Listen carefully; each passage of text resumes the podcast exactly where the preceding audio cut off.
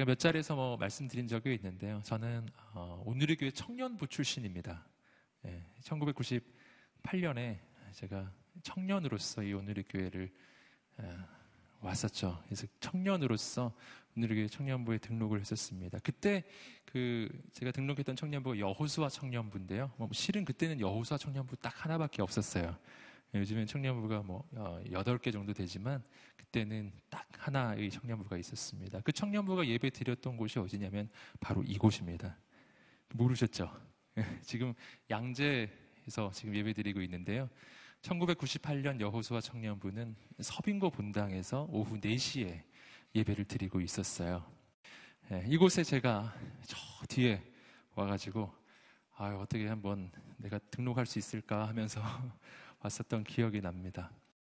아, 근데 1998년에 제가 실은 이 여호사 청년부에 등록을 했었고요. 실은 그보다 그 그냥 예배만 좀 와봤던 것은 그보다 그 전에 왔었어요. 1997년 말이죠. 1997년 말. 그때가 막그 그 청년부 담당 목사님이 막 바뀌시던 시점이었어요. 그전 목사님이 계셨고 후임 목사님으로 바뀌는 시점이었는데 그 전 목사님의 마지막 메시지를 어 제가 들었는지 못 들었는지 제가 그거는 잘 기억이 안 났는데요. 딱 한 가지가 기억이 나요. 그, 그 전임 목사님의 그 마지막 메시지, 1997년에 아마 마지막 그 때쯤이었을 것 같습니다. 그때 그 목사님이 전했던 설교의 제목은 제가 잊지 못하는 그 제목이 있어요. 그 제목이 뭐냐면 생존이냐 복음이냐 이런 제목이었어요. 내용은 전혀 기억이 나지 않고 심지어는 아까 말씀드렸듯이 그 설교를 들었는지조차 기억이 안 나는데요. 이상하게 제목이 기억이 나요. 제목이 생존이냐 복음이냐. 굉장히 시간이 많이 지났잖아요. 1997년 말에 제가 들었으니까요. 그로부터 지금 거의 20년이 가까운 세월인데 제가 늘 마음 가운데 예, 문득문득 떠오르는 마치 화두와 같은 그런 억구입니다. 생존이냐 복음이냐라는 것이죠. 여러분 이것은 어, 참 중요한 문제입니다. 제 마음속에 그렇게 오랫동안 남아있는 까닭도 그 까닭이죠. 생존이냐 복음이냐 하는 이 질문은 실은 우리의 신앙생활 가운데 우리의 마음속에 끊임없이 끊임없이 부딪혀오는 두 가지 선택 가운데 갈등이고 또 이 두 가지는 또한 악한 마귀가 우리의 삶의 모든 순간 가운데 끊임없이 시험하는 시험의 내용이기도 해요. 그 내용은 뭐냐면은 넌 생존을 위해 살아야지 라고 하는 시험입니다. 마귀의 유혹이죠. 아, 여러분 지금 이 시대는 어, 젊은 세대들을 향해서 절망의 세대라고 이야기하는 시대죠. 어, 3포 세대, 뭐 M포 세대 이렇게 이야기합니다. 실제적인 통계가 그런 것을 이야기해 줍니다. 2016년 어, 실업률, 젊은 세대 실업률 10.6%뭐 그런 제가 통계를 봤었고요. 또 비록 취업을 한다 할지라도 비정규직의 취업이 많기 때문에 참 소망이 없다라고 불려지는 이 시대. 세상은 그 청년들에게 소망을 줘야 한다고 희망을 줘야 한다고 이야기합니다. 그래서 저도 인터넷에서 막 쳐봤어요. 청년들에게 뭐 희망을 어떻게 주는지 좀 쳐봤는데 그 내용이 별게 없더라고요. 그 내용이라는 것이 어, 뭐 이런 내용이었어요. 뭐 임금 피크제 뭐 이런 걸 통해서 기성세대들이 자기의 좀 어, 사례를 좀 나눠서 청년들에게 일자리를 좀 줘야 되지 않느냐. 뭐 이러한 해법들을 제가 보았습니다. 제가 그런 해법들이 나쁘다는 것은 아닙니다.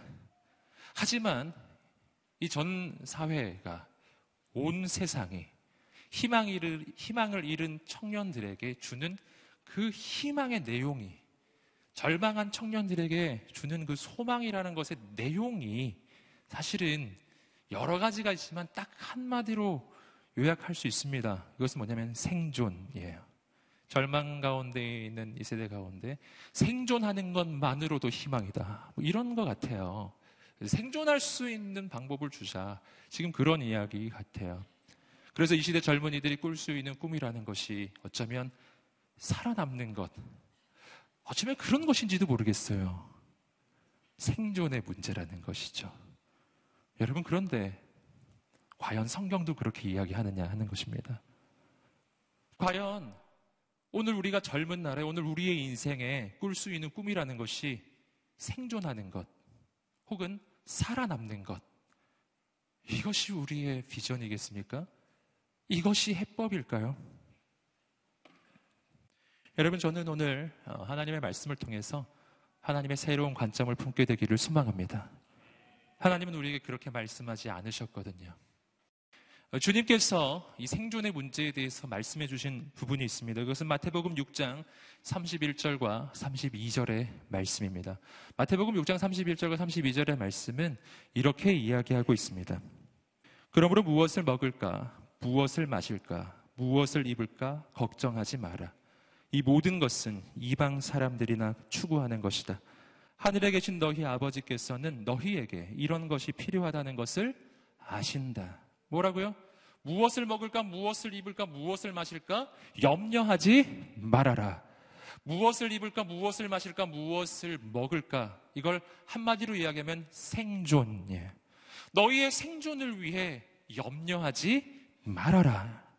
너희의 아버지께서는 너희에게 이런 것이 필요하다는 것을 알고 계신다. 할렐루야. 알고 계신다. 아멘. 그러면서 주님께서 예를 들어 주셨잖아요. 저 하늘에 날아가는 새를 보아라. 저 들판에 피어 있는 저 꽃 한 송이를 보아라. 하나님께서 저 새를 어떻게 먹이시는지, 저 꽃을 어떻게 입히시는지를 보아라. 너희의 인생은 저 새 한 마리보다 저 꽃 한 송이보다 더 귀한 인생이 아니더냐? 왜 하나님이 너희의 인생을 먹이고 입히고 살리지 아니하시겠느냐? 할렐루야. 여러분 오늘 우리의 관점이 바뀌게 되기를 소망해요. 주님은 분명 말씀하셨어요. 생존은 우리 인생의 가장 중요한 이슈가 아니라고 말씀하셨어요. 그것은 나의 이슈가 아니라 하나님의 이슈입니다. 하나님께서 당신을 살리실 것입니다. 하나님께서 당신을 살리실 것입니다. 아멘. 옆사람에게 말해주기 하나님께서 당신을 살리실 것입니다. 아멘. 생존의 문제는 하나님께 맡기라. 그리고 너희는 뭐를 하라고요? 더 크고 더 높은 하나님의 꿈, 하나님의 비전을 품을지어다. 아멘. 여러분, 세상이 말하는 희망은 생존하기에 급급한 것입니다. 그러나 하나님은 그 너머에 하나님의 꿈을 품으라고 말씀하십니다. 그 음성을 듣게 되기를 소망합니다. 여러분, 악한 마귀의 시험이 바로 이 부분이죠. 생존을 주목하게 해서, 생존의 문제에 주목하게 해서 더 높은 하나님의 비전을 보지 못하게 하는 거예요. 생존의 문제를 주목하고 주목하게 만들어서 진짜 내 인생을 향해 하나님이 가지고 계시는 정말 하나님의 꿈, 하나님의 소망, 내 인생을 통해 이루기를 원하시는 하나님의 놀라운 계획을 잊어버리게 만드는 것입니다. 눈앞에 있는 가장 중요한, 가장 긴급한 문제를 주목하게 만들어서 그래서 내 인생을 향한 더 놀라운 하나님의 꿈이 이루어지지 않게 만드는 거예요. 여러분, 내가 하나님의 비전을 잃어버리기 시작했을 때, 하나님의 꿈을 포기하기 시작했을 때, 여러분,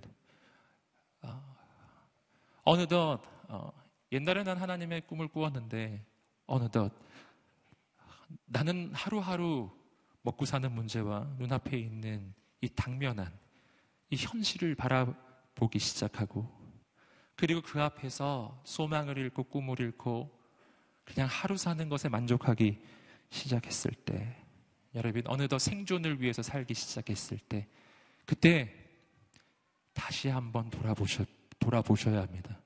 다시 한번 돌아보셔야 합니다.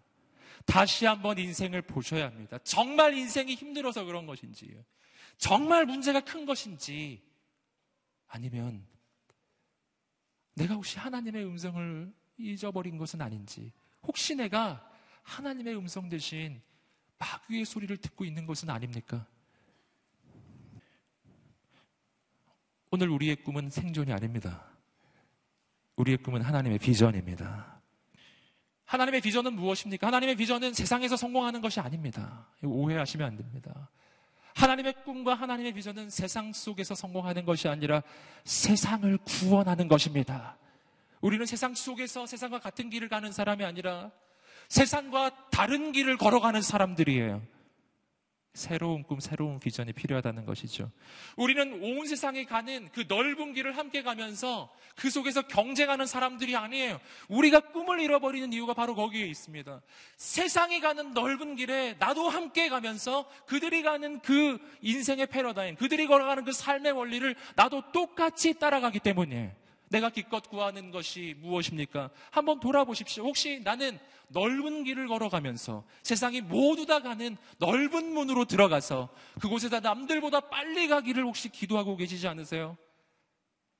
그러면 그럴수록 더 절망에 빠질 거예요. 왜냐하면 넓은 문의 끝은 멸망이기 때문이에요. 뭐가 필요한지 아시겠습니까? 남들보다 더 빨리 가는 것이 필요한 것이 아니에요. 세상에서 성공하는 일이 필요한 것이 아닙니다. 더 본질적 변화가 필요합니다. 길을 바꾸어야 합니다. 다른 길을 가셔야 한다는 뜻이에요. 여러분 세상과 같은 경기를 뛰면 안 돼요. 세상과 같은 경주를 하고 있으면 안 된다고요. 세상 사람들과 똑같은 경주 속에서 그 가운데 내가 1등 하는 것, 여러분 이건 간증거리가 아닙니다. 할렐루야. 우리는 얼마나 자주 그런 걸 간증이라고 이야기하나요? 세상에서 성공하는 거 간증일까? 물론 거기에 하나님의 역사하심이 있습니다. 하지만 진짜 간증은 그런 게 아니에요. 진짜 간증은 세상과 다른 길, 세상과 다른 선택, 세상과 다른 꿈, 다른 종류의 비전이에요. 수단과 방법을 가리지 아니하고 세상 속에서 높이 올라가는 것이 비전이 아니라 내가 높이 있느냐 낮게 있느냐는 중요한 게 아니에요. 높이 갈 수도 있고 낮게 갈 수도 있습니다.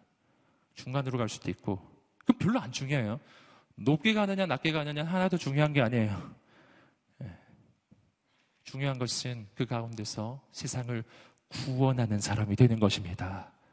높은 곳에 계시면 높은 곳을 구원하시고 낮은 곳에 계시면 낮은 곳을 구원하시고 중간에 계시면 중간을 구원하세요. 아멘을 하셔야지. 할렐루야. 네. 한번 외쳐보겠습니다. 우리의 비전은 세상 속에서 성공하는 것이 아니라 세상을 구원하는 것이다. 아멘. 그래서 하나님이 말씀하셨잖아요. 그래서 주님이 이렇게 말씀하셨잖아요. 너희는 염려하지 말아라. 너희는 오직 너희는 먼저 그 나라와 그 의를 구하라. 그리하면 이 모든 것을 더하시리라. 아멘. 우리의 꿈과 비전은 먹고 사는 것, 먹고 입는 것이 아닙니다. 우리의 꿈과 비전은 하나님의 나라와 하나님의 의, 하나님의 비전이에요. 여러분, 우리 인생이 그렇게 쓰임받게 되기를 주님으로 축복합니다. 마귀는 언제나 그러했어요. 마귀는 언제나 우리 인생의 생존의 문제를 걸고 넘어져요. 그래서 하나님의 비전을 잊어버리게 만드는 것이죠. 예수님이 그의 공생의 사역을 시작하실 때도 그랬어요. 그때 예수님이 40일 동안 금식하면서 기도하셨습니다. 그때 마귀가 예수님에게 찾아와 지적한 문제는 바로 생존의 문제죠. 이렇게 말씀해 말했죠. 네가 만일 하나님의 아들이라면 이 돌을 떡으로 만들어 보아라. 너 배고프잖아. 지금 굶어 죽게 생겼잖아. 그 문제를 해결해야지. 너의 생존의 문제를 해결해봐. 그러면 너가 하나님의 아들인 줄 내가 알아줄 테니까 해봐. 이거죠. 생존의 문제입니다. 거기에 대해서 예수님이 어떻게 하셨나요? 그렇게 하셨습니까? 하지 않으셨잖아요. 그렇게 하지 않으셨어요. 왜 그렇습니까? 왜냐하면, 여러분, 오늘 우리 인생의 본질적 문제는 생존의 문제가 아니기 때문. 예. 나에게 빵이 있느냐 없느냐가 가장 중대한 문제가 아니기 때문입니다. 여러분 우리 생각이 바뀌게 되기를 주님으로 축복합니다. 예수님이 말씀하셨어요. 이렇게 말씀하셨죠. 사람이 떡으로만 사는 것이 아니요. 하나님의 입으로부터 나오는 모든 말씀으로 살 것이니라. 인생의 본질은 떡의 문제가 아니라 인생의 본질은 하나님의 말씀의 문제입니다. 내 인생의 진짜 큰 문제는 떡이 없는 문제가 아니라 하나님의 말씀이 없는 것이 진짜 문제라고 하는 것입니다. 사람은 떡이 없으면 여러분 그건 만으로 죽진 않아요. 그러나 하나님의 말씀이 없으면 우리 인생은 진짜 죽는 것입니다. 정말 죽는 거예요.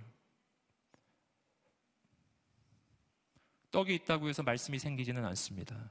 하지만 말씀이 있으면 그 말씀으로부터 내 인생은 새로워질 것입니다. 너희는 먼저 그의 나라와 그의 의를 구하라. 그리하면 이 모든 것을 너희에게 더하시리라. 다른 모든 것이 있어야 나라와 의가 생기는 게 아니에요. 나라와 의를 구하면 다른 모든 것이 생기는 것입니다. 이 우선순위에 대한 문제거든요. 생존이 먼저입니까? 아니면 하나님의 복음이 먼저입니까? 무엇이 우선순위일까요? 생존이 우선순위일까요? 하나님의 비전이 우선순위일까요? 하나님의 비전입니다. 생존이 아니라 하나님의 사명을 붙잡으시기를 주님의 이름으로 축복합니다. 떡이 나를 살리는 것이 아닙니다. 하나님의 사명이 나를 살리는 것입니다. 여러분 오늘 우리 생각이 바뀌어야 합니다. 세상이 말하는 잘못된 관점에서 벗어나야 된다는 이야기예요. 패러다임이 바뀌어야 합니다. 길을 바꾸어야 합니다. 여러분, 오늘 우리의 인생이 달라지기를 주님으로 축복합니다. 어떻게 우리는 바로 이 생존에 대한 문제에서 벗어나 하나님의 사명의 길을 걸어가며 이 생존의 문제에서 벗어나서 하나님의 비전의 길을 갈 수 있겠습니까? 여러분, 바로 오늘 말씀이 바로 그 이야기를 하고 있는 거예요. 오늘 말씀 사도행전 2장 17절부터 21절까지의 말씀은 베드로의 설교의 한 부분이죠. 어, 여러분 이 시점은 역사상 가장 절망스러운 그 두려운 어, 바로 그 시기에 일어났던 일입니다. 지금 어, 제자들의 이야기죠. 여러분 제자들은 지금 어떤 상황 속에 있습니까? 제자들은 실은 두려운 상황 가운데 있어요. 그들이 따랐던 예수 그리스도 그는 십자가에 달려 죽으셨습니다. 물론 3일 만에 다시 사셨지만 그러나 지금은 천국으로 지금 승천하신 후에요. 지금 사도행전 2장의 상황은 그 상황이죠. 천국으로 승천해 버리신 거예요. 여러분 예수님의 제자들은 예수 그리스도의 십자가와 부활을 경험했지만 그러나 그들은 여전히 두려움 가운데 절망 가운데 있었다는 것을 우리는 성경을 통해 알 수 있습니다. 그들은 예수 그리스도의 부활을 목격한 다음에도 여전히 두려움 가운데 있었어요. 그래서 요한복음 21장의 말씀을 보시면 베드로는 제자들 7명과 함께 고기를 잡으러 갑니다. 바로 그런 장면 우리가 볼 수 있고요. 또 누가복음 말씀을 보시면 예수님 부활 소식을 들었음에도 불구하고 두 명의 제자들이 엠마오로 내려가는 상황도 우리는 봅니다. 그렇게 자꾸 떠나고 도망치는 거예요. 그런 제자들을 주님께서 잡아오시는 거죠. 누가 복음에서는 엠마오라 가던 두 제자를 데리고 다시 예루살렘으로. 그리고 바로 베드로와 일곱 제자들을 보시고 다시 예루살렘으로. 여러분 그렇게 도망치던 제자들이 몇 가지 이유가 있죠. 그것은 그들이 따랐던 예수님이 승천하셨다는 사실도 있고 또 한 가지는 그 예수님을 십자가에 못 박아 죽였던 유대인들과 바리새인들과 그리고 대제사장들과 그리고 로마의 관리들이 여전히 예루살렘 가운데 가득했기 때문이죠. 그들은 여전히 두려움 속에 있었어요. 그들의 두려움은 사라지지 않았습니다. 여러분, 여전히 절망 가운데 있었습니다. 여러분, 그런데 어느 순간에 그 두려움 속에 있었던 그 인생들이 담대하게 세상을 향해 나아가기 시작했습니다. 할렐루야. 참 놀라운 일이 일어나기 시작했어요. 절망 가운데 있었던 사람들인데 어느 순간 그들이 온 세상을 향해 나아가 하나님의 복음을 전하기 시작하는 것입니다. 그게 어느 시점인지 아시겠어요? 그 시점인 성령님이 임하셨을 때였어요. 성령님이 임하시자 그들의 인생이 영원히 달라지는 것입니다. 여러분, 가장 깊은 절망의 때가 가장 놀라운 소망의 때로 바뀌었습니다. 가장 깊은 두려움의 시간이 가장 놀라운 하나님의 비전의 시간으로 바뀌었습니다. 어떻게 그런 일이 일어났죠? 아무것도 바뀐 것은 없어요. 현실은 바뀌지 않았어요. 여러분, 예루살렘은 여전히 위험한 곳이었습니다. 거기는 바로 40일 전에, 아, 이때로부터 보면 바로 50일 정도 전이죠. 50일 전에 예수님을 십자가에 못 박았던 바로 그 유대인들이 바로 거기에 있었고, 대제사장도 있었고, 여전히 두려운 자리. 베드로는 바로 거기에서 바로 50일 전만 해도 예수님을 세 번이나 저주하면서 부인했고 예수님의 제자들은 예수님이 십자가에 달리실 때 다 도망쳤고 여러분 그러던 제자들이 그런데 50일이 지나자 그들의 인생이 완전히 바뀌었어요. 절망의 사람에서 소망의 사람으로 두려움의 사람에서 바로 담대한 하나님의 사람으로 바뀐 것입니다. 저는 오늘 이 말씀 속에서 이 시대 젊은 세대들이 어떻게 일어날 수 있는지 가장 본질적인 해답을 발견할 수 어, 있었습니다. 그 해답은 바로 하나님이시죠. 여러분 오늘 이 밤에 하나님이 임하게 되기를 간절히 소망합니다. 여러분 오늘 말씀이 선포될 때 2000년 전 바로 마가다라방에 성령의 역사가 나타나게 되기를 간절히 소망합니다. 오늘 베드로는 지금 설명을 하고 있어요. 성령님이 임하셨을 때 그들의 인생이 너무나 급격하게 바뀌었기 때문에 사람들은 그들을 바라보면서 저들이 술 취한 게 아니냐고 이야기했어요. 그랬을 때 베드로가 설명을 하기 시작했어요. 아니다. 이 사람들은 지금 술 취한 것이 아니라 성령을 받은 것인데 근데 이 성령의 강림 사건은 지금 즉흥적으로 일어난 사건이 아니라 바로 오래전 구약의 선지자 요엘이 미리 예언했던 사건이 오늘 현실이 된 것이다. 이렇게 선포하고 있는 거예요. 그래서 오늘 말씀은 요엘서의 말씀의 인용입니다. 오늘 말씀이 선포될 때 오늘 우리 인생도 변화되기를 주님으로 축복합니다. 그러니까 21절까지 읽으셨는데 17절과 18절을 중심으로 함께 하나님의 역사를 보기를 원합니다. 함께 17절 말씀을 다시 한번 읽어 보시겠습니다. 시작. 하나님께서 말씀하셨습니다. 너희 젊은이들은 환상을 보고 너희 나이 든 사람들은 꿈을 꿀 것이다. 아멘. 절망한 세대, 두려움의 사람들에게 하나님이 주신 해법입니다. 하나님이 주신 해법은 이거였어요. 마지막 날에 내가 내 영을 모든 육체에 부어주겠다. 하나님의 답이에요. 주의 영을 부어주시겠다는 것입니다. 여러분, 이것은 성령을 이야기하는 것인데, 여러분, 성령은 하나님의 영이에요. 하나님의 영은 삼위일체로 바로 하나님이신 바로 성령 하나님이심을 하나님을 가리키는 것입니다. 그러므로 내 영을 부어주겠다고 하는 말씀은 딴 말이 아니에요. 그것은 하나님께서 어떤 에너지를 부어주시겠다는 뜻이 아니라 바로 성령 하나님을 우리 가운데 보내주시겠다는 약속이고 바로 그 성령 하나님이 우리 가운데 임하시는 것입니다. 이건 에너지가 채워지는 차원의 문제가 아니라 나의 인생에 하나님께서 임하시는 것입니다. 아멘. 그도 우리 인생이 완전히 달라지는 것이죠. 여러분 여기서 우리는 구원이 어떻게 시작되는지 알아요? 구원은 내 속에서 시작되는 게 아니에요. 하나님의 영이 저 하늘로부터 부어져야만 내 인생 가운데 구원이라는 것이 생겨나는 것입니다. 여러분, 세상 종교의 이야기를 듣지 마세요. 세상의 유명한 강연가들의 이야기를 듣지 마세요. 그들의 이야기에 모든 이야기에 공통된 본질이 있어요. 그것은 구원은 네 안에 있다라는 메시지죠. 자기의 것을 내려놓고 무소유 다 내려놓기 시작하고 자기 자신을 들여다보면 내 속에 구원에 소망이 있다고. 메시지가 뭔가요? 세상이 이야기하는 메시지, 세상의 강연가들이라는 이야기, 너 자신을 믿으라고, 너 자신이 인생의 주인이 되라고, 이런 메시지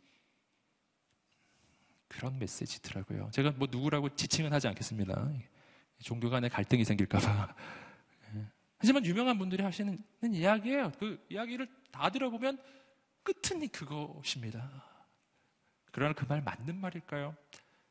아닙니다.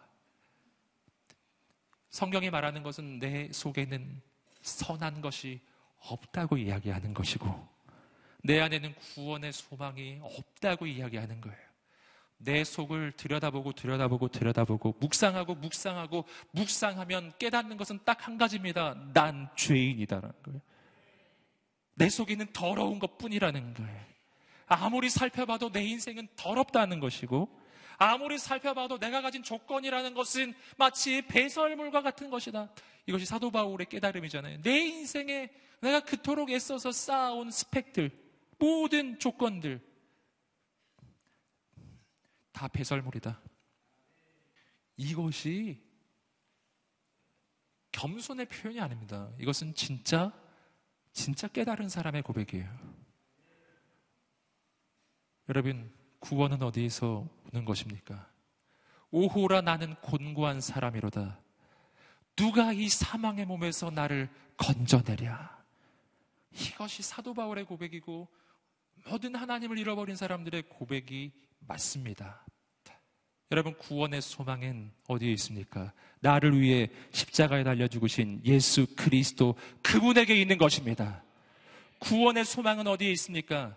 바로 생명의 성령, 주의 영이 우리 가운데 임하실 때 우리 가운데 구원의 소망이 생기는 줄 믿습니다. 구원은 내 밖에서 오는 것입니다. 내 속에서 나오는 게 아니에요. 자신을 묵상하고 묵상했을 때 절망이 찾아온다면 정상입니다. 하나님을 구하시기를 주님으로 축복합니다. 아멘. 근데 만약 내 속에 난 소망이 있어 이런 소리를 듣는다면 그건 거짓말이에요. 그런 소리는 듣지 마세요. 여러분 소망은 죽게 있는 것입니다. 생명도 죽게 있는 것입니다. 아멘. 여러분 오늘 이 밤에 주의 영이 임하게 되기를 간절히 소망합니다. 성령님이 오신다는 것 이것은 우리 인생은 더 이상 혼자가 아니라는 것이죠. 주의 영이 임하십니다. 여러분 말씀은 이야기합니다. 마지막 날에 내가 내 영을 모든 육체에 부어주겠다. 그래서 너희 아들들과 딸들은 예언을 하고 그래서 주의 영이 임하실 때 일어나는 현상이에요. 첫 번째는 너희 아들들과 딸들은 예언을 하고예요. 함께 따라해 보시겠다. 너희 아들들과 딸들은 예언을 하고 아멘. 너희의 아들 딸들 무슨 말이죠? 너희란 인간을 가리키는 것이죠. 인간의 아들 딸들이 인간들을 가리키는 것입니다. 여러분 우리의 조건은 인간의 아들 딸입니다. 난 육신을 가진 인간에 불과하다는 것이죠. 오늘 내 인생의 소망이 어디서 오는가? 아까도 말씀드렸죠? 내 속에서 솟아나지 않아요. 주의 영이 임하시는 것입니다. 주의 영이 임하실 때 내 인생 가운데 새로운 변화가 일어나요. 그 새로운 변화, 첫 번째 변화는 예언을 하기 시작한다는 겁니다. 한개 외쳐보겠습니다. 예언을 하기 시작한다. 아멘. 이거 모든 사람들 향해 하는 말이라는 것을 꼭 기억하세요. 여기서 모든 육체에 내 영을 부어주시겠다고 약속하셨거든요. 여러분, 특별한 육체가 아니에요. 모든 육체예요. 특별한 사람이 아니라고요. 특별한 조건을 가진 사람이 아니에요. 모든 육체예요. 여러분, 내가 하나님의 약속을 믿고 하나님을 의지하고 주님을 사모하고 내 영혼을 주 앞에 오픈하면 주의 영이 부어질 것입니다. 오늘 좀 주목할 것은 뭐냐면 오늘 말씀에서 주님 하나님께서 내 영을 모든 육체에 부어주겠다 약속하셨잖아요. 여기서 부어준다라는 이 표현이 원어적으로는 어떤 뜻이냐면 그냥 무슨 뭐 주전자에서 물, 물 따르듯이 이렇게 붓는 이런 느낌이 아니라 폭포수가 쏟아지는 느낌이라는 것이죠. 이건 주의 영이 부어집니다. 근데 뭐 주전자 들고 다니면서 이렇게 한 컵씩 따라주는 이런 느낌이 아니라고요. 하늘로부터 폭포수 같은 주의 영이 폭포수처럼 저 하늘로부터 부어지는 줄 믿습니다. 아멘. 폭포수가 떨어져요. 내 영혼을 그릇이라고 한번 생각해 보세요. 이 그릇에 폭포수 같은 주의 영이 부어질 때 주의 영이 임하시겠습니까? 안 임하시겠습니까? 임하십니다. 확실히 임하십니다. 할렐루야. 임하십니다. 아멘. 부어 흘러 넘치는 것이죠. 여러분 폭포수 밑에다가 혹시 그릇 한번 갖다 놔 보셨어요? 네. 흘러 넘칩니다. 네. 내 잔이 넘치나이다. 그왜 넘치는지 아시겠어요? 주전자로 좀 붓다가 이렇게 살짝 흘러 넘치는 이 느낌이 아니라는 폭포수가 부어지는 것입니다. 넘치는 정도가 아니라 잠겨버리는 것이죠. 여러분, 그러나 폭포수와 같은 주의 영이 임하실지라도 그 영이 절대로 임할 수 없는 인생도 있어요. 네. 그 인생은 어떤 인생이냐면 내 영혼의 이 그릇을 엎어놓은 인생에 이렇게 엎어놓는 거예요. 예, 그럼 기적이 일어나요. 폭포수가 쏟아지는데 이 안에는 물 한 방울 들어오지 않아요. 예, 전혀 안 들어옵니다. 왜 내 인생에 성령의 역사가 안 일어날까요? 바로 그런 까닭이라는 것이죠. 왜? 내 옆 사람한테는 쏟아 부어지는데 난 이럴까? 하나님이 날 미워하시나? 그렇지 않아요. 오늘 이 밤에 내 영혼을 주 앞에 오픈하시기를 주님으로 축복합니다. 오픈하세요. 열어놓으십시오. 부어질 것입니다. 그때 변화가 일어나기 시작해요. 예언을 해요. 이것은 언어의 변화를 이야기합니다. 여러분 주의 영이 임할 때 가장 먼저 일어나는 변화예요. 언어의 변화예요. 말이 바뀐다는 것이죠. 여러분 오순절 마가다락방에 주의 영이 임하셨을 때 성령 받은 사람들의 인생 가운데 일어났던 가장 첫 번째 변화도 말의 변화예요. 그들이 방언을 하기 시작했습니다. 오순절 마가다락방에서 사람들이 받았던 그 방언은 어, 요즘에 여러분 많이 하는 그 사람들이 알아들을 수 없는 방언, 물론 성경에 사람들이 알아들을 수 없는 그 방언에 대한 언급도 나옵니다. 근데 적어도 사도행전 2장에서는 그 방언이 아니에요. 사람들이 알아들을 수 있는 방언이죠. 각 나라의 언어로 사람들이 말을 하기 시작한 것입니다. 중요한 것은 뭐냐면 내용이에요. 무슨 내용을 말했는가? 사도행전 2장 11절 말씀에 그들이 말했던 언어적 변화의 내용이 나옵니다. 함께 한번 읽어보시겠습니다. 시작. 크레타 사람들과 아라비아 사람들이 있는데 우리는 지금 저들이 말하고 있는 하나님의 큰 일들을 우리 각자의 말로 듣고 있습니다. 우리 각자의 말로 뭘 듣고 있다고요? 하나님의 큰 일을 말하는 것을 듣고 있습니다. 언어가 바뀌었어요. 첫 번째, 내용이 바뀌었는데 그 내용적 변화, 하나님의 큰 일을 말하는 언어로 바뀝니다. 하나님의 큰 일이란 뭐죠? 뭐가 하나님의 큰 일일까요? 성경에 말하는 가장 놀라운 하나님의 큰 일. 그것은 예수 그리스도의 십자가와 부활과 구원의 역사입니다. 복음이라는 것이죠. 복음. 여러분, 오늘 우리의 입술에 말이 바뀌게 되기를 주님의 이름으로 축복합니다. 아멘. 내 입술의 언어가 하나님의 영이 임하시기 전과 후는 완전히 다르다는 거예요. 하나님의 영이 임하시기 전에 내 입술의 언어는 언제나 부정적인 이야기들이 있죠. 인생에 대한 비관적인 소리들이, 현실에 대한 비관적 전망입니다. 여러분, 하나님의 영이 임하시기 전에 내 입술이 하는 소리는 다른 일을 쓰러뜨리는 소리죠. 다른 일을 어떻게 해서든지 해코지하고 어떻게 해서든지 쓰러지는 쓰러뜨리는 소리, 부정적인 소리, 죽이는 소리, 절망의 소리. 하나님의 영이 임하시기 전에 내 입술의 언어예요. 하나님의 영이 임하시면 내 말이 바뀝니다. 예언을 하는 입술로 바뀌는데 여러분 여기서 말하는 이 예언이란 단순히 미래를 점치는 게 아니에요. 여러분 성경에서 말하는 예언, 구약 시대에 하나님의 선지자들, 즉 예언자들이라고 부르는 사람들이 뭐 하는 사람들인가요? 어느 날 무슨 무슨 보살 무슨 보살들처럼 그렇게 미래를 점치는 사람들이었던가요? 아닙니다. 구약에 나오는 이사야, 예레미야, 에스겔, 다니엘 우리가 너무나 잘 아는 그 구약 시대에 나오는 그 선지자들이 말했던 메시지의 내용이 무엇인가요? 그것은 단순한 미래에 대한 이야기가 아닙니다. 그것은 그 시대를 향한 한 영혼을 향한 하나님의 메시지를 선포하는 것이었습니다.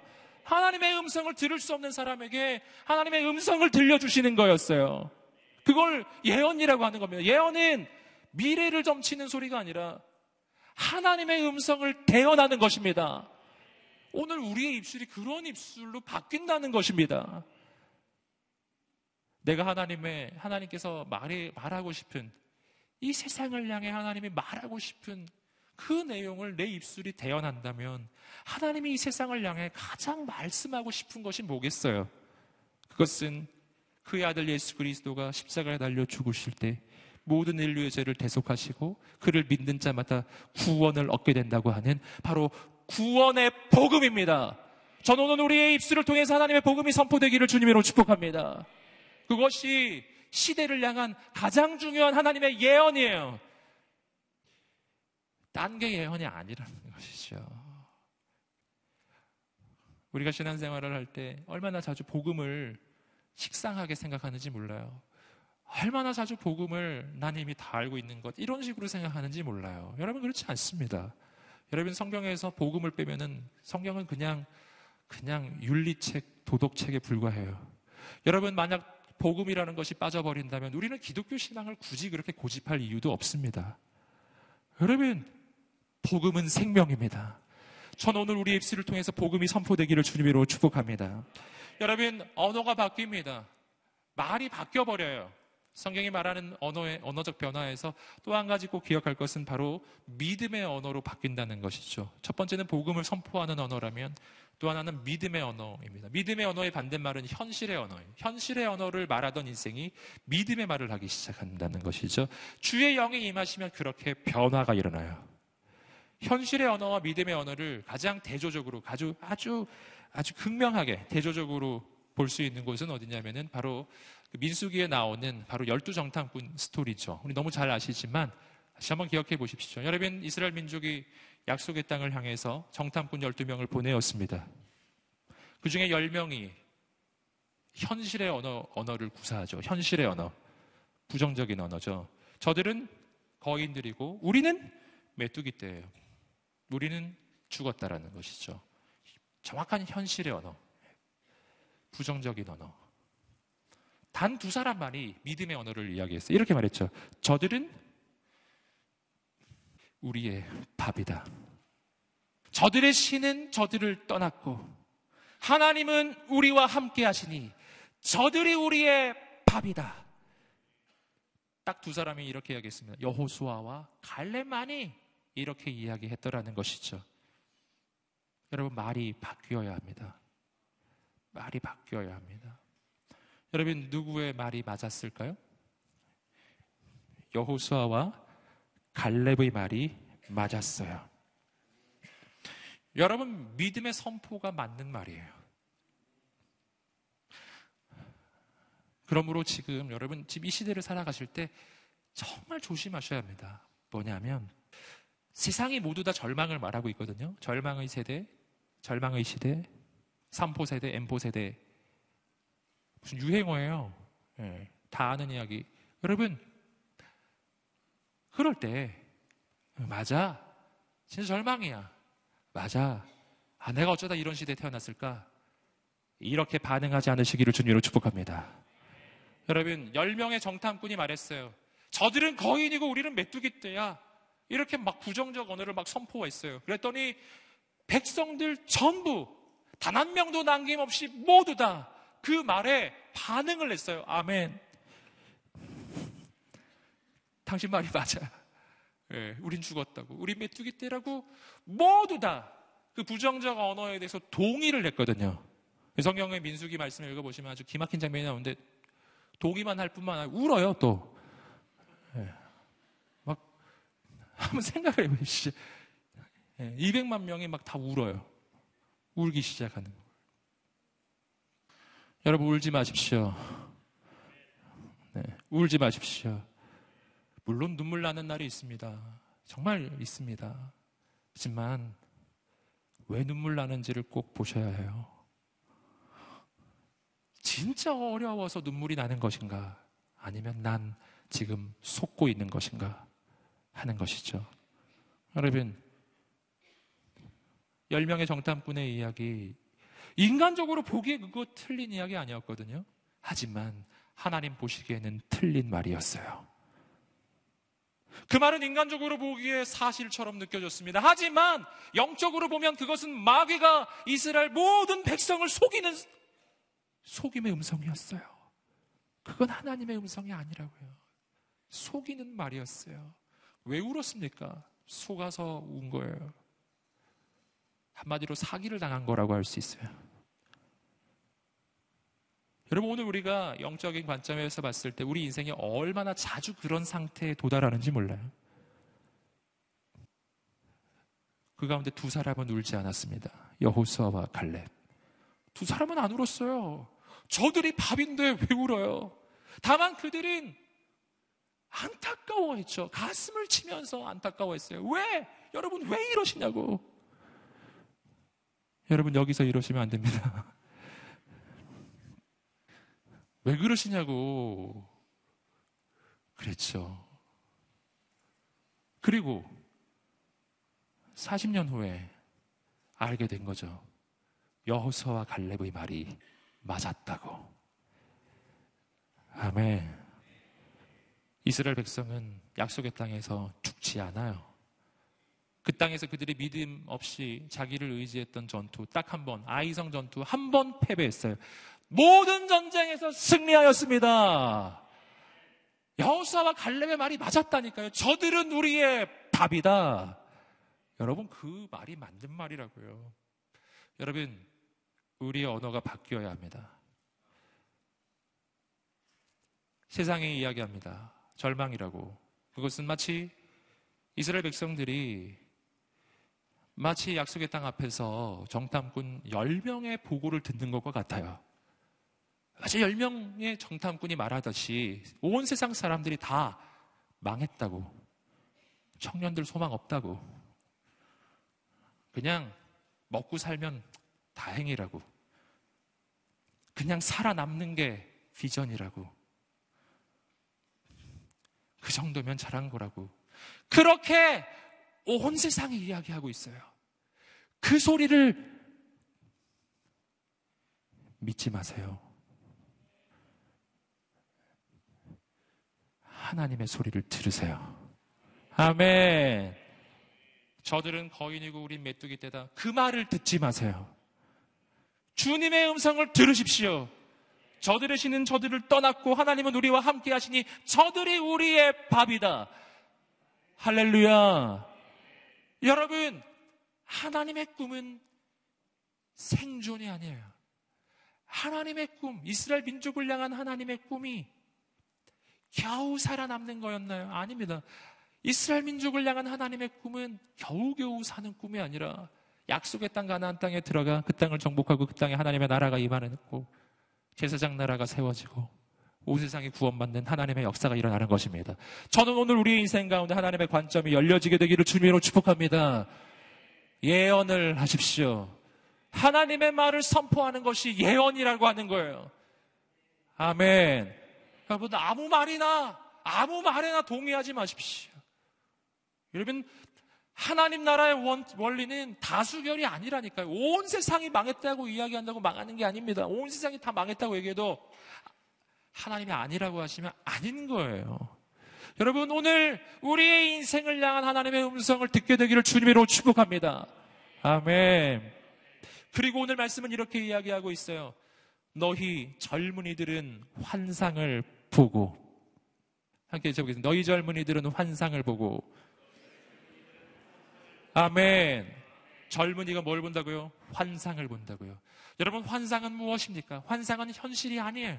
환상은 눈앞에 보이는 게 아니라고요. 환상은 눈에 보이지 않는 걸 보는 것을 환상이라고 하는 겁니다. 여러분, 젊은이가 가져야 되는 가장 중대한 특징이에요. 환상을 보는 하나님의 사람이 되시기를 주님의 이름으로 축복합니다. 여러분 성경이 우리에게 말해주는 것은 이런 거예요. 하나님의 사람의 인생은 눈에 보이는 현실대로 되지 아니하고 눈에 보이지 않는 하나님의 약속대로 되리라. 아멘. 누가 성경에 나오는 그 누가 눈에 보이는 현실대로 살았습니까? 하나님의 약속대로 살았었던 것이죠. 하나님의 사람은 눈에 보이는 것을 보는 사람이 아니에요. 믿음의 사람은 눈에 보이지 않는 것을 보는 하나님의 사람이에요. 여러분 오늘 우리 인생이 그런 인생이 되시기를 주님으로 축복합니다. 그래서 이 마귀의 역사와 하나님의 역사는 아주 선명하게 이 대조가 됩니다. 마귀가 역사하면 현실이 보이고 하나님께서 역사하시면 환상이 보여요. 그래서 지금 내가 마귀의 인도를 받고 있는지 성령의 인도를 받고 있는지는요 분별할 수 있는 방법이 있습니다. 그건 뭐냐면은 이거예요. 아주 단순합니다. 어, 아까 첫 번째 예를 들어보면은 내 입술에서 계속 현실에 대한 판단과 그리고 부정적 언어가 내 입술에서 나오고 있다. 이거 하나님 인도함이라고 보기는 어렵습니다.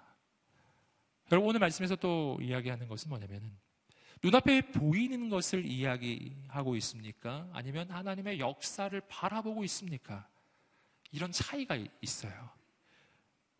여러분 오늘 내가 하나님의 환상을 보게 되기를 소망합니다. 성령님이 임하시면 환상이 보이기 시작해요. 이 환상을 생각할 때 어, 저한테 떠오른 사람이 있습니다. 그것은 하용주 목사님이에요. 여러분 하용주 목사님 옛날 설교 이렇게 들어보면은 뭐 이런 이야기 많이 하셨거든요.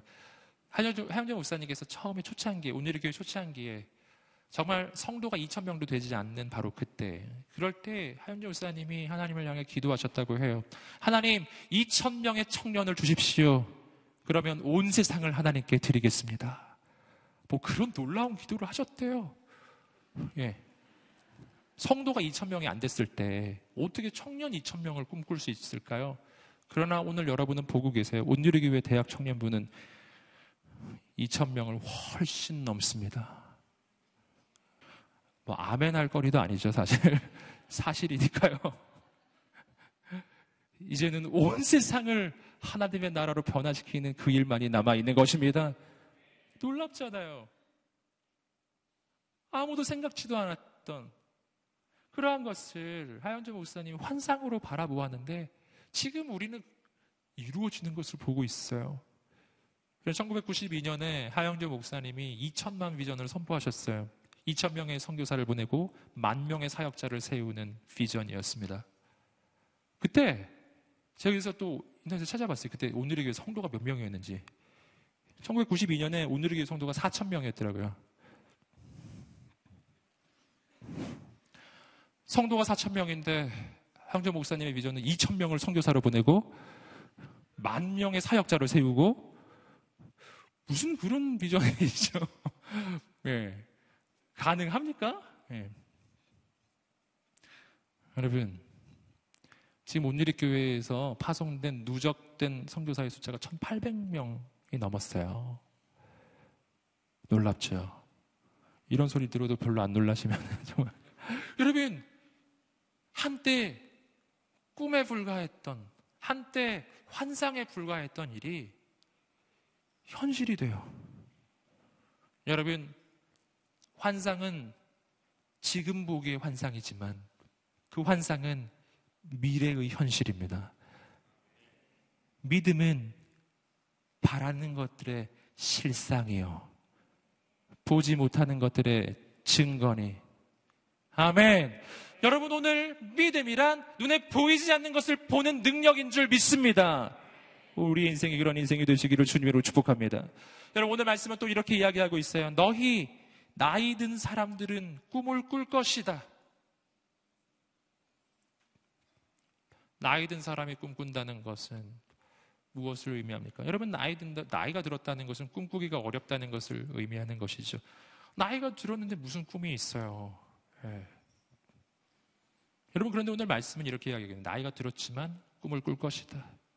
성령님이 임하시면 나이가 들어도 꿈을 꾸기 시작할 것이다. 무슨 말이에요? 나이가 들었다는 것은 세상적인 관점으로 보면은 끝났다는 이야기죠. 인생은 끝난 거예요. 더 이상 나는 꿈꾸기에는 늦었습니다. 이런 것이죠. 여러분 혹시 여러분 가운데 그런 분 계신지 모르겠어요. 하나님, 전 꿈꾸기에는 너무 나이가 많아요. 새롭게 시작하기에는 너무나 나이가 많은 거예요. 이렇게 혹시 낭망하는 분이 계신가요? 여러분 오늘 말씀이 이야기해요. 성령님이 임하시면 나이가 든 사람도 꿈을 꾸기 시작할 것이다. 성령님이 임하시면 언제나 새로운 출발이다. 성령님이 임하시면 그 시점이 바로 시작의 순간이 되는 거예요. 여러분, 하나님 안에서는 너무 늦은 때는 없는 거예요. 하나님 안에 있으면 언제나 새롭게 시작합니다. 오늘이 내 인생의 마지막 날일지라도 오늘 주의 영이 임하시면 나는 오늘 하루 동안 그 이전에 살았던 전생애보다 더 놀라운 하나님의 역사를 이룰 것입니다. 아멘. 주의 영이 임하시면 그 순간부터 내 인생의 전성기가 시작하는 것입니다. 아멘. 여러분 모세를 보세요. 여러분 성경을 보시면 가만히 한번 성경을 잘 읽어 보십시오. 그러면 물론 청년의 때 하나님께 쓰임 받은 사람도 있지만 하나님께 크게 쓰임 받은 케이스들을 보면요 주로 노인들이에요. 거의 노인들입니다. 네, 네, 네. 모세는 80세부터 쓰임 받았습니다. 80세부터 120세까지가 그의 인생의 전성기였어요. 80세부터 120세까지예요. 여러분, 요즘 같으면 어디 계셔, 계셔야 하는 건가요? 어디 양로원에 계시든지, 뭐 요양원에 계시든지, 뭐 이래야 되는 것만 같은 바로 그 나이잖아요. 그럼 그 나이예요. 120세까지 살았는데 인생의 3분의 2, 즉 80세까지의 인생은 아무 뭐 별 볼 일 없는 인생이었고요. 80세부터 120세 마지막 3분의 1 지점, 마지막 3분의 1이 하나님께 놀랍게 쓰임 받는 것입니다. 인생은 80부터가 맞는 거예요. 어, 네. 여러분 갈렙을 보십시오. 갈렙. 그는 85세 때 이렇게 얘기했어요. 이 산지를 내게 주소서. 그 말 몇 살때 어, 했다고요? 85세 때 한 말이에요. 찬양도 있지 않습니까? 이 산지를 내게 주소서. 그날에 주께서 말씀하신 내가 네. 여러분 그게 몇 살 때라고요? 85세 때라니까요. 여러분, 늦은 나이는 없어요. 언제가 늦은 나이인지 아시겠습니까? 내가 늦었다고 생각하는 바로 그 순간이 늦은 나이예요. 언제가 늙은 줄 아시겠어요? 내 인생은 이제 끝났다고, 내 인생에 더 이상 소망이 없다고 생각하는 그 순간이 바로 인생이 끝나는 순간이고 그 순간이 바로 노인이 된 순간이에요. 여러분 나이가 젊다고 청년이 아닙니다. 나이가 젊지만 내 인생은 끝났다고 내 인생을 향한 소망을 내려놓은 사람들이 있어요. 늙은 거예요. 벌써 늙었어요. 속 늙은이라고 할 수 있습니다. 겉만 젊어요. 여러분 겉만 젊으면 뭐 하겠습니까? 어, 속이 늙어 있으면요, 노화가 빨리 옵니다. 여러분, 노인이지만 난 아직 소망이 있다고 갈렙처럼 이 산지를 내게 주소서. 이러한 하나님의 비전을 꿈꾸기 시작한다면 그렇다면 그는 나이가 들었어도 여전히 청년이에요. 그는 나이가 들었지만 여전히 다음 세대예요. 그는 나이가 들었지만 여전히 차세대라고요. 하지만 나이는 젊어요. 아직 스물밖에 안 됐어요. 그는 내 인생이 끝났다고 생각하고 아무것도 안 하고 누워 있어요.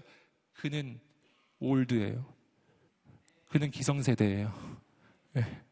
시겠죠? 옆 사람에게 한번 말해 주시겠어요? 당신이 다음 세대입니다. 아멘. 나이와 관계 있는 게 아니라는 것이죠. 여러분. 네, 여기 우리 집사님, 권사님, 또 어, 어르신들도 많이 계신데요. 축복합니다. 지금부터가 전성기입니다. 그죠? 옆 사람에게 말해주세요. 전성기는 지금부터입니다. 아멘. 하나님의 꿈을 꾸게 되기를 주님으로 축복합니다. 나이 든 사람들은 꿈을 꾸기 시작할 것이다. 하나님의 비전을 바라보기 시작할 것이다. 바로 지금부터 새롭게 시작할 것이다. 여러분, 그래서 오늘 내가 성령의 지배를 받고 있는지 마귀의 지배를 받고 있는지는 또 한 가지 또 분별할 수 있는 게 있습니다. 그건 뭐냐면 내 마음에 지금 꿈이 생기고 있는지 안 생기고 있는지를 보시면 알아요. 내 마음에 꿈이 생기고 있는지 아니면 꿈을 포기하게 되는지 꿈이 생기는지 안 생기는지 한번 보세요. 꿈이 생기기를 축복해요. 꿈이 생기기를 축복해요. 아멘. 성령의 역사하시는 것입니다. 죄 짓는 꿈을 꾸진 마세요. 나도 이런 죄를 한번 져봐야지. 죽기 전에 지어야 할 죄 서른 가지. 뭐, 이렇게 해서, 예, 내가 모태신앙이어서 못해봤던 일. 그래서 축 져가지고, 예, 나도 한번 해봐야겠다. 이러지 마시고. 여러분, 그런 건 안 해봐도 됩니다. 할렐루야. 네. 꿈이 생기길 축복하는 뭐 어떤 형태든지 돼요. 그런 면에서 보면 저는 요즘에 이 성령님이 저를 인도하시는 게 확실한 것 같아요. 저게 막 꿈이 생기기 시작해요, 요즘에. 뱃살이 빠지는 꿈, 이런, 예, 뱃살이 빠지는 꿈, 막, 예, 예, 슬림핏 양복을 입을 수 있는 꿈, 막 그런, 뭐 이런 꿈, 예. 꿈, 꿈이 막 생기기 시작하더라고요, 저도. 뭐, 많습니다. 뭐, 뭐 보면 뭐 다 하고 싶은, 막, 오, 요새 진짜 하나님 역사하시는가 봐요. 예, 자전거 타는 사람 보면 자전거도 타고 싶고, 막, 예, 명색이 영문과인데 영어를 잘해보고 싶은 꿈도 막 생기고, 네. 예, 뭐, 기타를 배워봐야겠다. 예, 아, 나도 한번 기타 치면서 우리 성도님을 위해서 노래도 불러드릴 수 있으면 좋겠다. 막. 네. 무엇보다 가장 중요한 꿈이 있죠. 그것은 뭐냐면은 이 땅에 청년들이 살아나는 꿈. 어, 이상하게 하나님의 부흥이 일어날 것만 같은 거예요.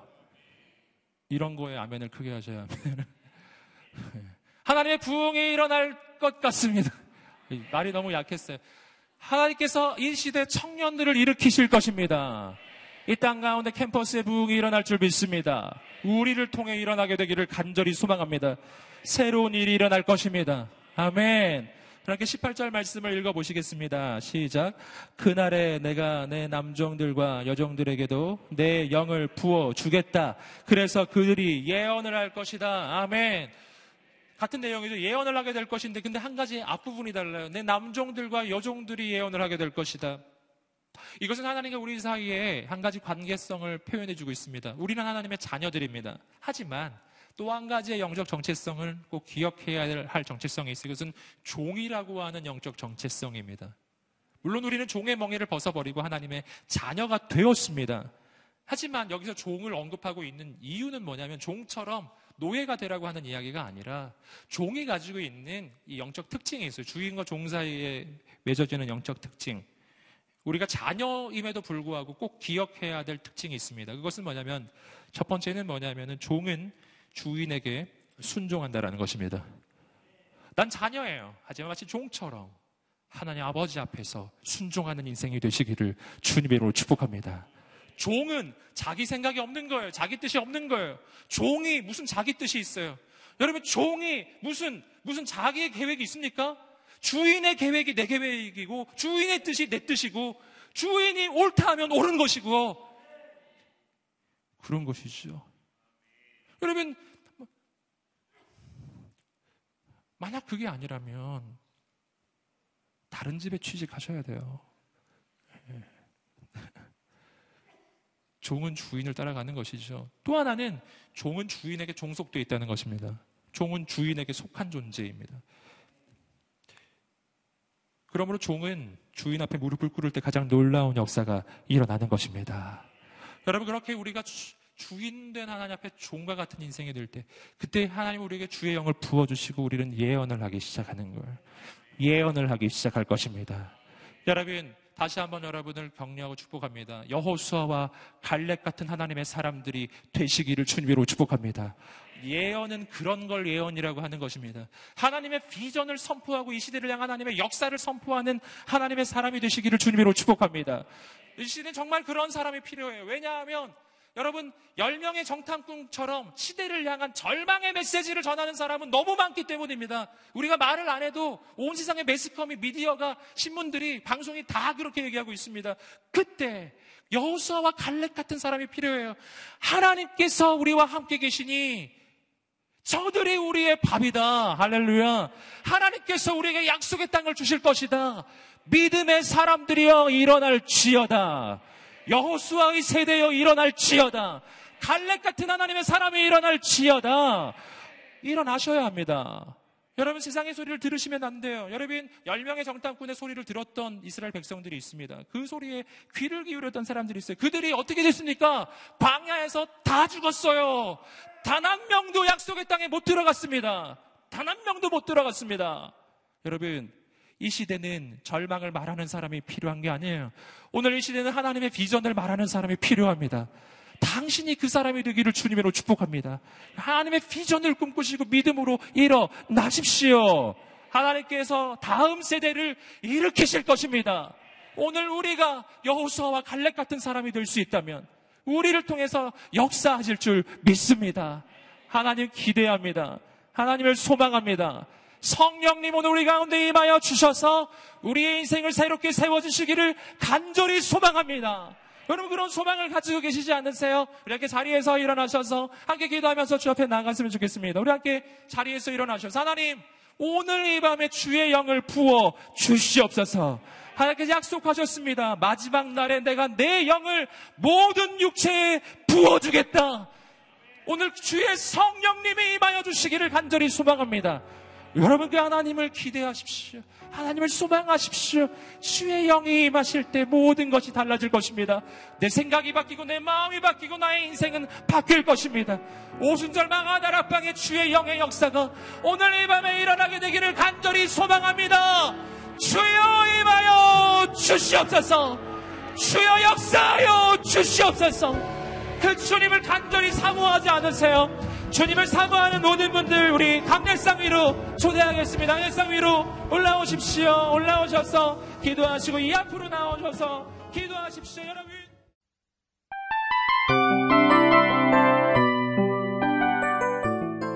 이 프로그램은 청취자 여러분의 소중한 후원으로 제작됩니다.